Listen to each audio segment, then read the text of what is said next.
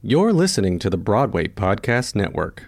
And then, you know, once that was over, he started asking us questions and got us back on track and, you know, thinking like writers again. And, but, you know, it's great to have people like that in the community that you can turn to and go like, I am overwhelmed. What, what, what, what do I need to do? What, get me back, you know, sort of in going in the right direction. I wanna be a producer with a hit show on Broadway.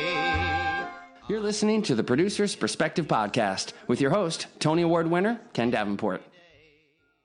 Her range needs expanding, her edges need sanding, but she can become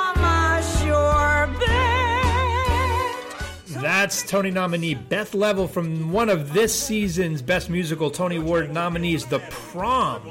We've got the book writer and lyricist to The Prom on the podcast this week. Chad Beguelin. He's going to tell you all about the show and all about his incredible career. He's been nominated six times for these Tony Awards. Uh, I mean, first of all, before I. Isn't Beth Leavel just amazing? Why, I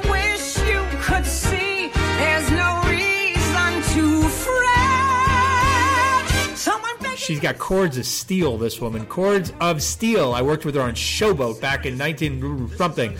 Anyway, before we get to Chad, the prom, and everything else on this week's podcast, let me tell you that this episode is brought to you by The Long Room, 120 West 44th. It's a bar, it's a restaurant, it's a good time establishment.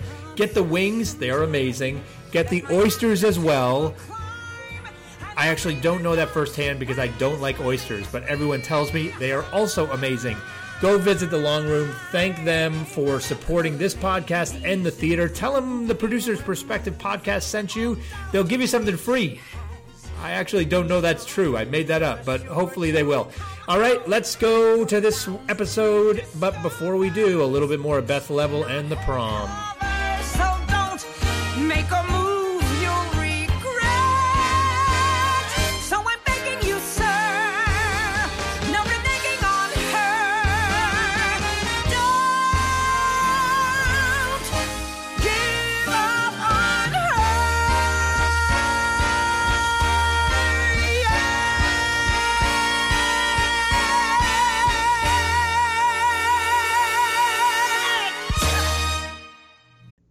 Hey, it's Ken. I hope you enjoyed this episode of the podcast, and I hope it's pulling back the curtain on this business of Broadway. If you're looking to learn more about what makes this industry tick, go to my website, kendavenport.com, and sign up for my weekly newsletter. I'll send you one email a week, one article about what I'm seeing trends, insights, marketing ideas on what's happening on Broadway right now. That's kendavenport.com. Hope to see you there and in your inbox. Hello, everybody. It's Ken Davenport. Welcome back to the Producer's Perspective podcast. I'm very excited. It is Tony season. Everyone's very excited. We've got another nominee on the podcast today, uh, which is actually really not new for this guy. He's been nominated six damn times already. Um, but please welcome to the podcast, Mr. Chad Beguelin. Welcome, Chad. Thank you. Thanks for having me. Which, by the way, Chad just told me a great way to remember how to pronounce his name, which is. If you want a part in Hamilton, you've got to beg Lynn. So now you'll never forget it. Now you know why he's a writer. Uh, he is, um, just to give a few of his credits, the book writer and lyricist for this season's breakout hit, The Prom, which had both Ben Brantley and Jesse Green uh, calling it the should win Best Musical of the Year, which is how exciting. Let's just start there. I'm going to forget the rest of the bio because when two New York Times critics, not one, because they rarely ever agree on this, Right. two of them come and say your show should win the Best Musical Tony Award. How did that make you feel? Uh, it's great because you know, of course, they both uh, agreed that it would not win. Um, so that you know was sort of hurt. But uh, but no, it's great to know that you know that two top critics like that really believe in the show. I, I, it really, you know, award season is such a crazy time because you're put into competition with all of these people that are your friends, and so it's just this weird time. So any little sort of positive moment is one that should be cherished. Well, I think Once on This Island was a should win for one of them, so let's Oh, hope see? that that uh, rubs off. Uh, Also, just some more of his credits. You wrote the book and lyrics, uh, additional lyrics for Aladdin, as well as the book and lyrics to The Wedding Singer and Elf, and a ton of others. But I want to go back to actually when I first heard about you was this little musical that you wrote called The Rhythm Club. Yes. So this was your first show that you wrote. Was it the first one? Or- It was it was the first sort of real show. I mean, we had uh, my writing partner Matthew Sklar and I had written a couple of small shows that got readings or, or productions at, at small regionals, but this was the first one that was slated to go to Broadway, and uh, you know, was felt like you know, it seemed like it was going to be our Broadway debut, but fate had other ideas in store for us. Um, I remember. I think it was being passed around the city on cassette because this is nineteen what? Oh, in the nineties or two thousand? Oh no, it was yeah, it was in the nineties. So it was it was a long time ago. Yeah. And how did you get the attention of the producers then to even be slated for Broadway? Where did you come from? How did that happen? Well, what had happened was I was going to NYU and I was originally going for acting and I was a terrible actor and I just by happenstance took uh, an elective class in playwriting taught by Doug Wright of all people before he was Doug Wright. And he pulled me aside and he said, You should be doing this. You should be writing. And I was sort of relieved because I was auditioning and was terrible, had terrible stage fright. I just had no business trying to be an actor. So I immediately uh, got a double uh, degree, one in drama and one in dramatic writing, and then actually stayed and got my master's in dramatic writing. And along this time, I submitted some scripts to uh, the now defunct Musical Theater Works and I got a rejection letter from uh, their literary manager, Andrew Barrett, and I thought he said he liked my work, so I thought, well, I can't. You know, maybe here's a chance. So I wrote him back and I said, "Can I please take you to lunch and just get any sort of notes or any sort of let me pick your brain." And by then, he had seen a production at NYU of Godspell that uh, Matthew Sklar had music directed and he said, uh, you know, do, do you ever think of composing? And Matt said, that's what I want to do. So they uh, sort of set us up on this, you know, career blind date at a diner in the East Village, and we hit it off. And so one of our first shows that we wrote was the Rhythm Club, and it was an original uh, idea based on sort of you know it was Hamburg right before the war, and uh, swing and jazz music were forbidden, but there were all these undernight clubs, and it's about this group of teenagers that tries to put together a, a band as a way to escape, you know, figuratively and literally. And we went to the ASCAP workshop and we applied and we got in. And what they do is they present about 35, 40 minutes of your work to a panel of professional Broadway writers. And so it was Stephen Schwartz who really was has been a great mentor to us, and that's where the producers saw those 35 minutes and said, "We're going to do this." So I have so many questions. That was a So- long way around. No? I love it. so you were not having very much success as an actor. You Right. had terrible stage fright. Why the f were you here acting in the first place? Like, what brought you? You like I got to be involved in the theater. You loved it that much, even I- though I'm bad at it. Yeah, I love the theater. I had. Uh, I'm from a very small town in southern Illinois. We're actually uh, St. Louis is our big town. That's how southern it is. And I loved. I did community theater. I did high school theater, and I heard about. And I actually was going to go to Sarah Lawrence or Bard, and I graduated a year early, and I freaked out, and I because I was just turning 16. And I was like, I can't do this. So I did a year at Indiana University because they had rolling, admi- uh, rolling admissions. So I just, okay, this, this will be safe. I'll be close to home. And then I decided, no, I really want to be in New York. And um, I just didn't think, I, I was so, you know, green that I was like, oh, well, they have an acting school. So I I auditioned and got in, which is hilarious because I had to do a Shakespearean monologue and I'd never done Shakespeare. I don't know why they let me in. It was the craziest thing when I heard I got in. I was like, really? But you know, the more time I spent, uh, even freshman year before Doug's class, I was writing. Uh, I, I, I wrote a couple plays. I put them up myself with you know actor friends and you know spaces in the dorm which you could rent out. You know, I was just already doing it, and then you know Doug just sort of went, "Come on, what do you? Let's let's focus over here." I'm going to talk about Chad like he's not in the room right now, but he's known for being one of the nicest guys in the business, and you can hear why. I'm sure you were not, you were a pretty damn good actor if you just got into NYU. You're just very humble about it. And you, do you remember what one of those first plays that you staged in like your site specific theater dorm was? I do. Well, actually, the very first thing that happened, which was crazy, is I was put into. You know, at NYU they do studios, and I was put into Playwrights Horizons. And because they had asked me in my audition, I said, "Well, I also like to write and I like to direct," and and so they put me at Playwrights. And the guy that was running the school then was John Wool, and I had no idea how these things work. And I said, "I've written a play." And it's a bunch of monologues, but they connect.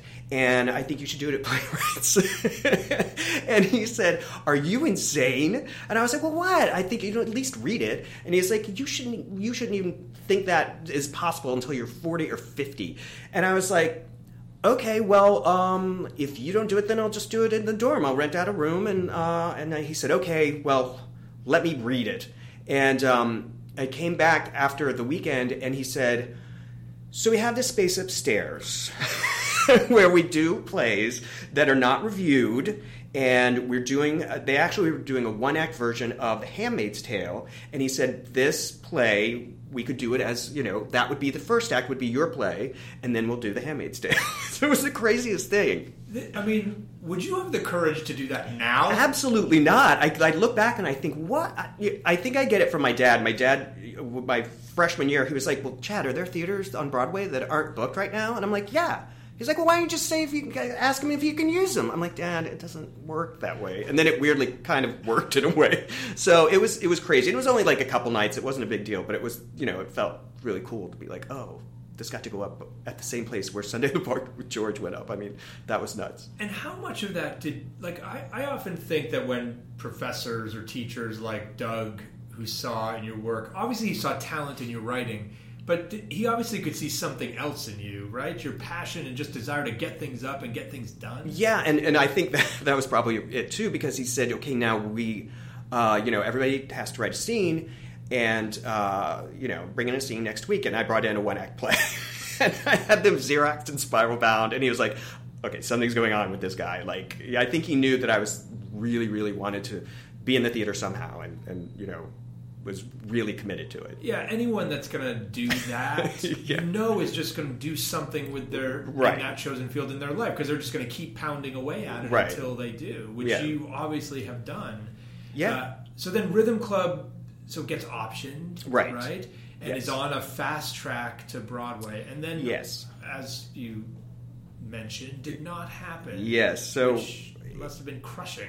It was. I mean, we did a production at Signature Theater that uh, Eric Schaeffer directed, and we were we had a poster up in Shubert Alley, and it was, you know, it was definitely happening until it definitely wasn't, and money fell out, and I think for especially for Matt and me, it was a big test and a big turning point in our career because you know, Matt was a you know conductor and musician, uh, you know, on Broadway, and he he was like, I can't even go into Times Square. Like, I can't. It's just too crushing, and it felt embarrassing. It felt, you know, just all those terrible things. And we had this heart to heart, and I said, look, we can decide right now. I can, I'll go get a PhD and I can teach, and you can be a music director. Or we can just double down, and uh, I'll keep answering phones and bartending, and you'll keep playing and conducting shows, and we'll just—that's what it's going to be. And we just realized we had to keep at it. There was no other. If not, we would regret it forever. And so it was just. It was hard, but it was also, I think, in a way, was made us more determined to to make something happen to somehow get to Broadway. And what was the next thing that happened along the journey for you? The, another crazy thing was at the time I was pitching a screenplay, and I walked into New Line Cinema, and I met a guy named Mark Kaufman that I was going to pitch this screenplay, which I sold. They never made, but was terrible. Not to, sure. Here we go again. to- I'm a terrible actor. I, was a a screenwriter. I sold my first screenplay. It this this terrible. this face is made of paper mache. It's all a lie. No, it. Uh, but I was there to pitch this movie, and he said, "Your name sounds very familiar."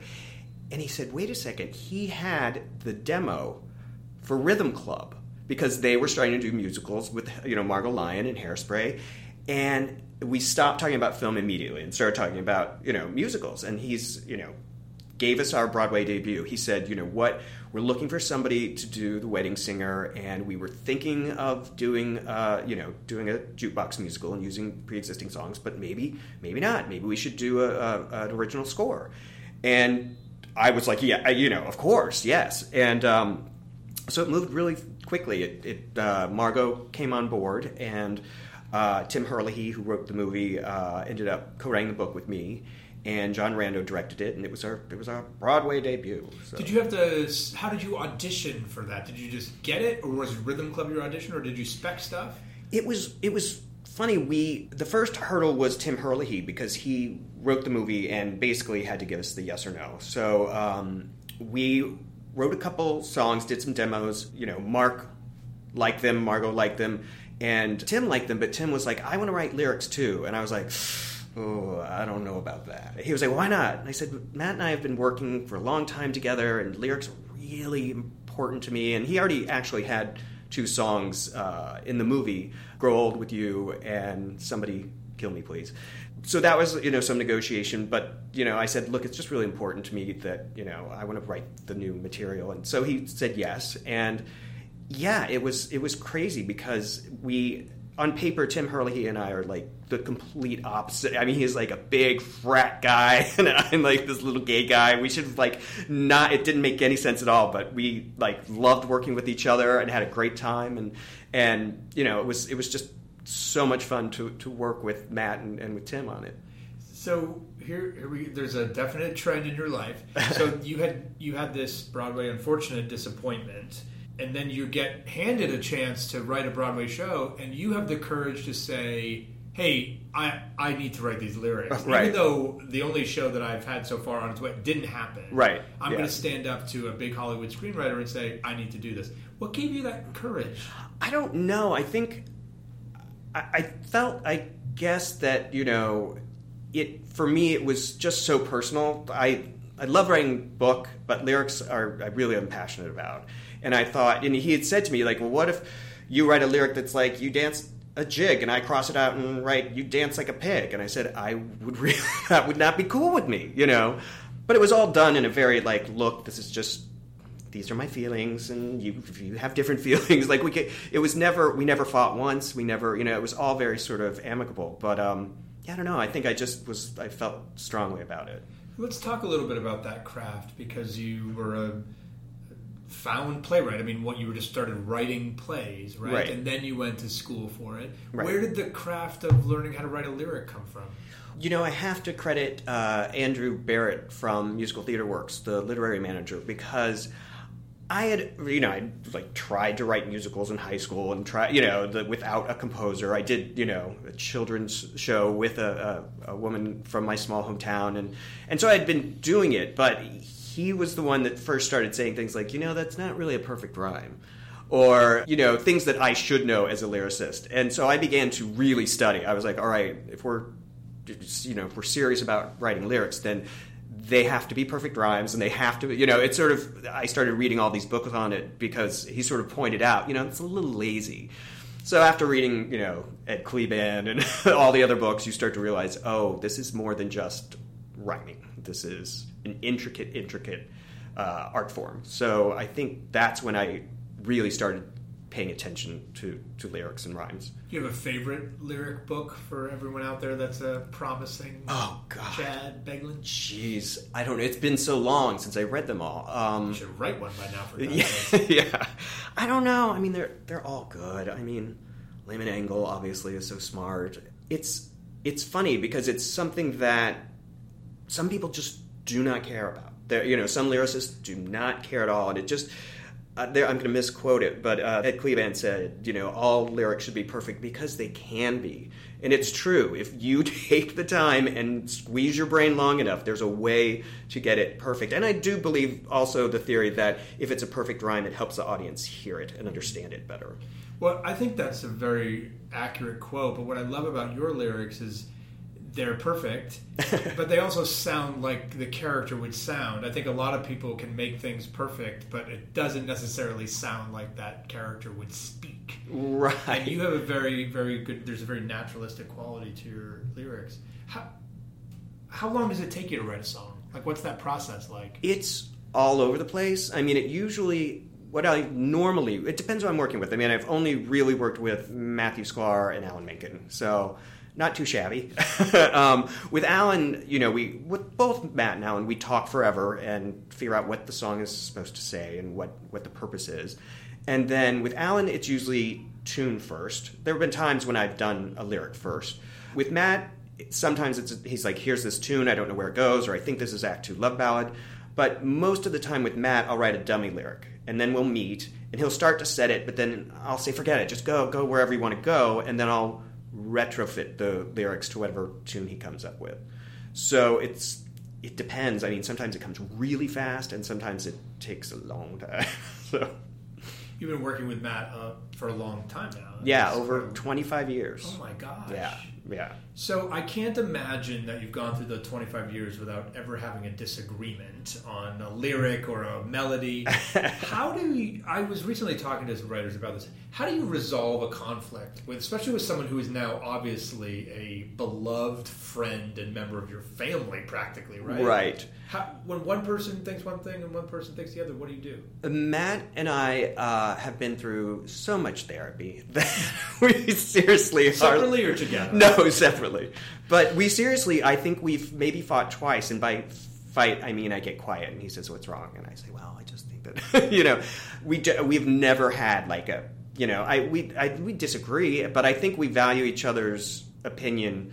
My the only things that I once slightly happened with Matt and has happened once or twice before. It's and I don't throw a fit or get mad, but I get mad when we can't try things. Let's just try it.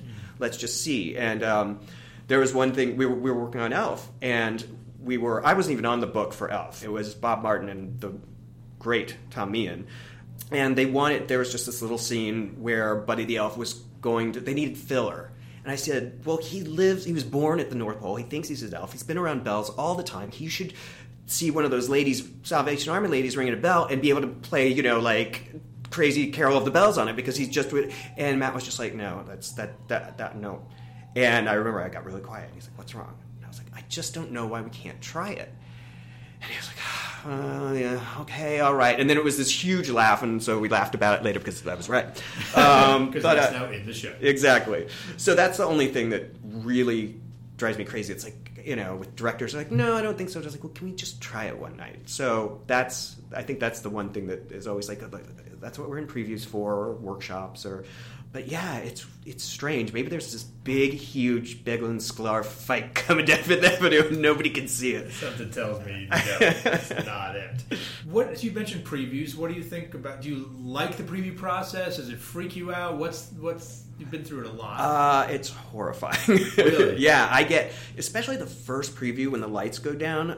On the very first preview, I am always like, no, no, no, please stop, please stop. It's like a roller coaster because you just don't know what you've got. And everything you think is going to be funny isn't. And then things you think won't work do. And it's just, it's this sensory overload, at least for me, where I'm just going, oh my God, oh, oh, that's what this is. Oh, and that, you know, it's just so much information flying at you. And it seems so personal because when they don't laugh, it's nobody's fault. Nobody's fault but your own.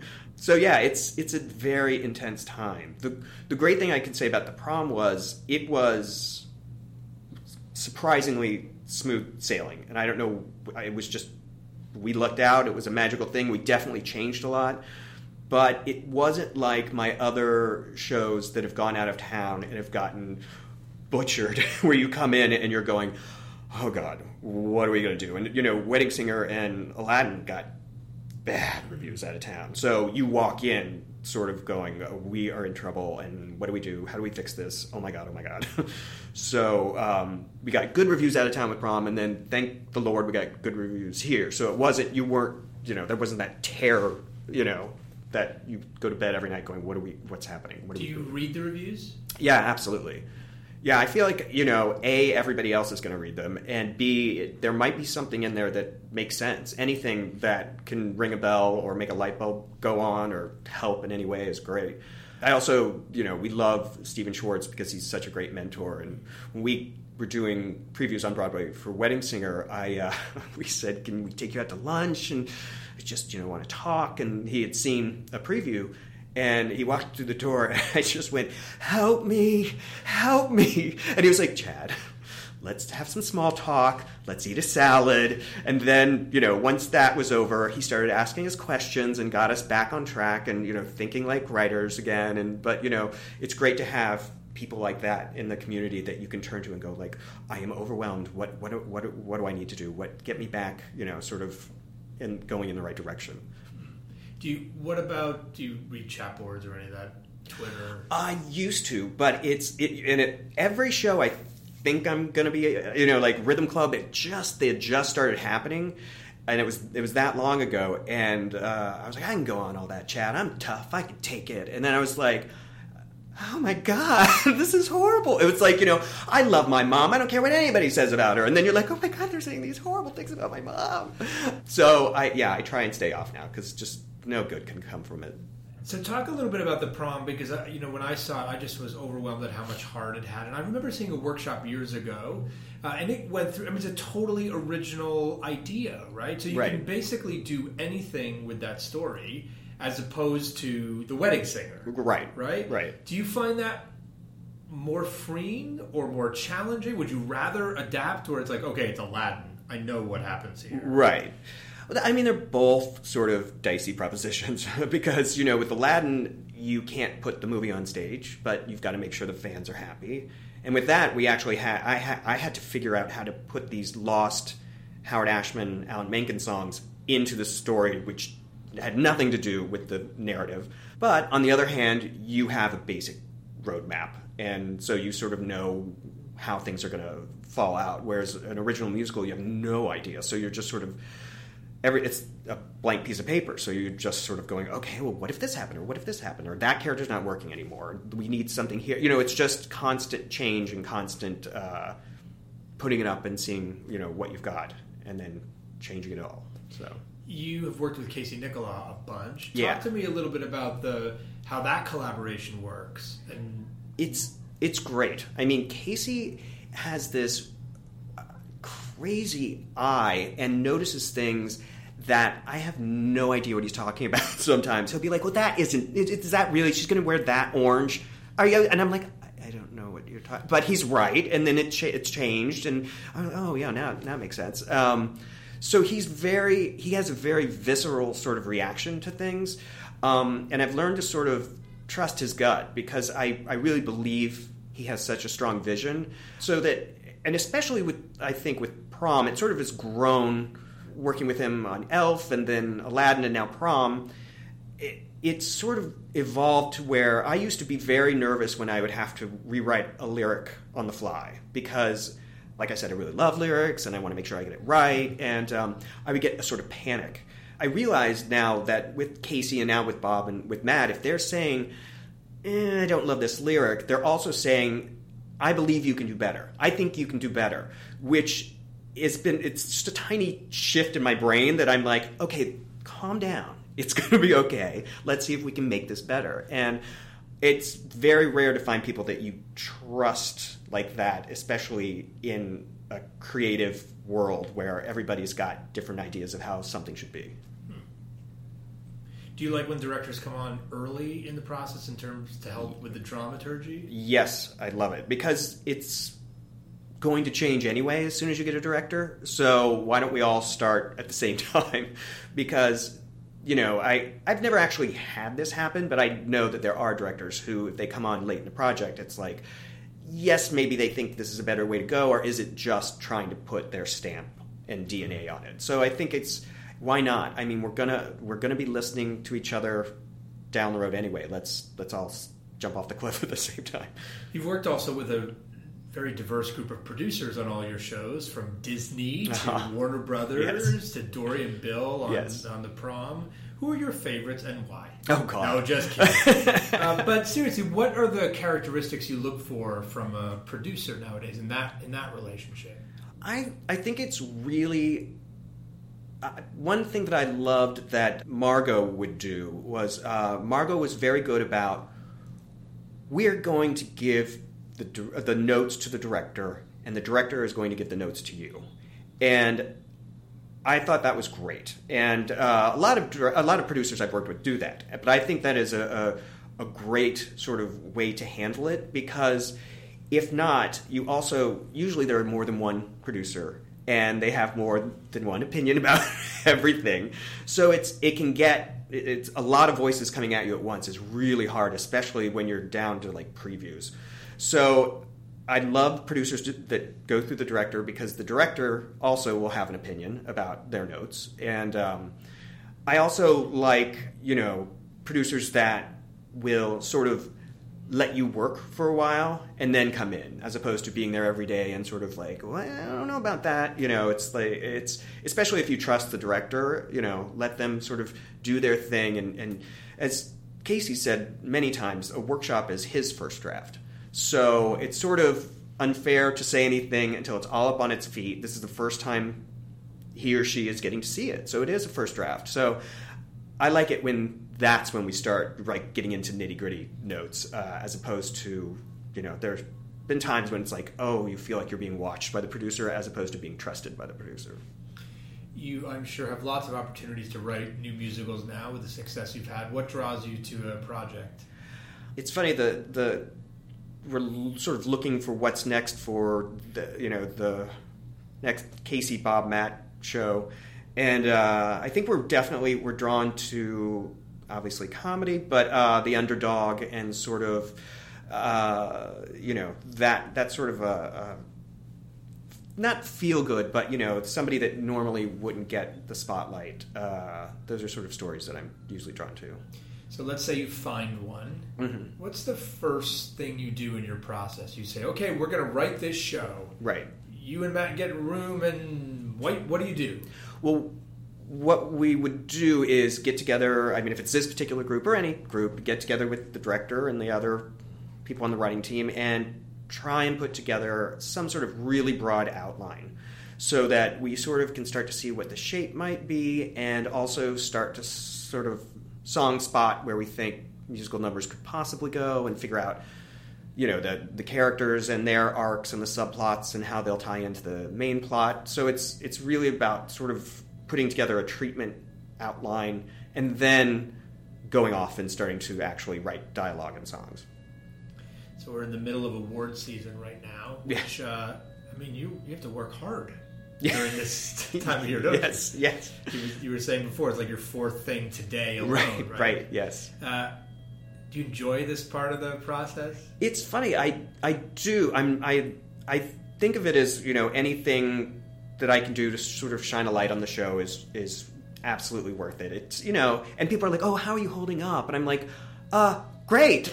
Um, you know, the alternative would be to be at home crying because you weren't nominated. So it's fine. You know, it's, it's, it's so funny when people say that. Like, are you, are you holding up? Ah, yeah, I'm just fine. But it's also, you know, I, I you never know when somebody is through what venue somebody's going to hear about the show and may decide to go and see it and it might actually you know be meaningful to them so you just uh, it's it's worth it and it's especially for this show that we just love so much and believe in so much it's it's definitely you know it's not hard All right, we're going to go out with my uh, genie question, which is so apropos for you. Uh-oh. I didn't know there was a genie this. question. I ask this question to every single podcast Oh, guest no. that comes on. Okay. And I want you to imagine that the genie from your Aladdin Yes. comes to visit you.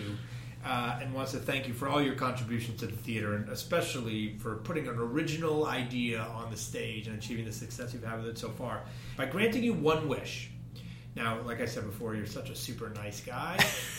What's the one thing that really pisses you off about Broadway, that makes you angry, that would have you throwing things that you'd ask this genie to wish away in an instant? I think it would be the sort of competitive nature. Uh, Because especially around award seasons, you're, you're pitted against your friends, and it's these shows that have nothing to do with one another really, except the calendar.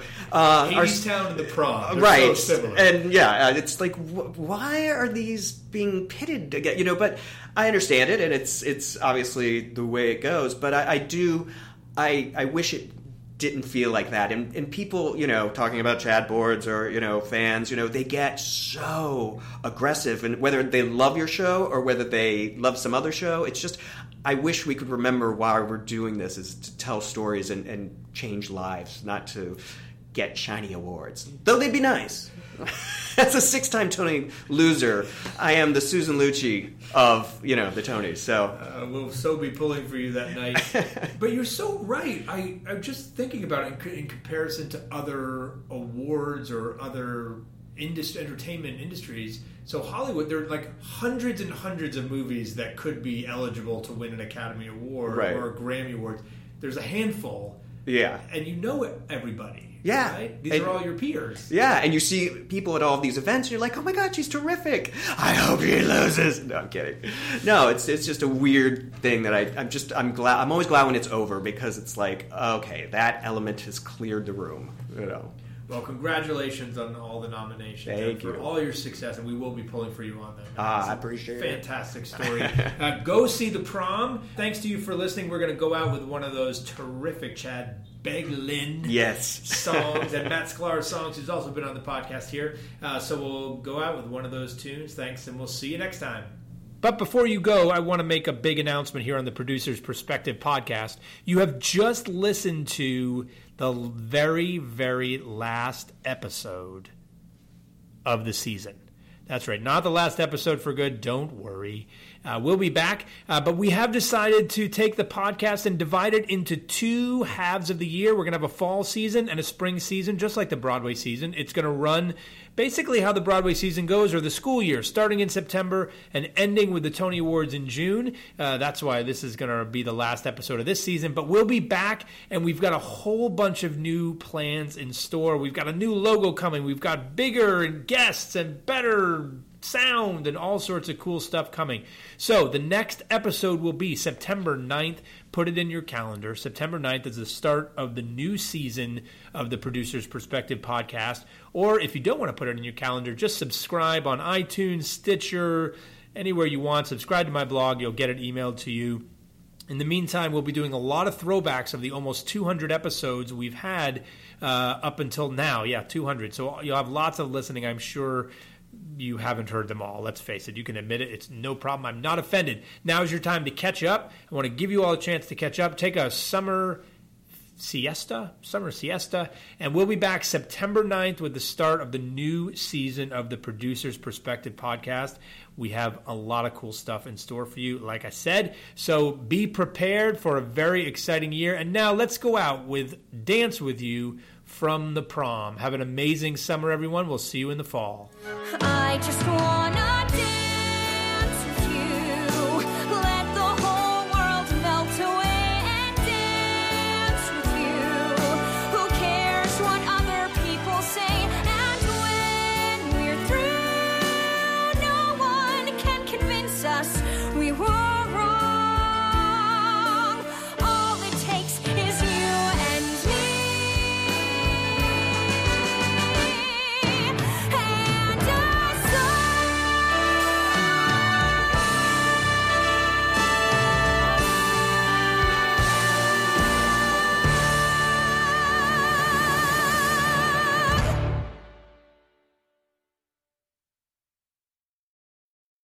Hey, it's Leslie Odom Jr. here on the Broadway Podcast Network to tell you about the Rise Theater Directory, a program of Maestra Music. Rise is a national online resource designed to connect and empower backstage and administrative and creative theater professionals from underrepresented backgrounds.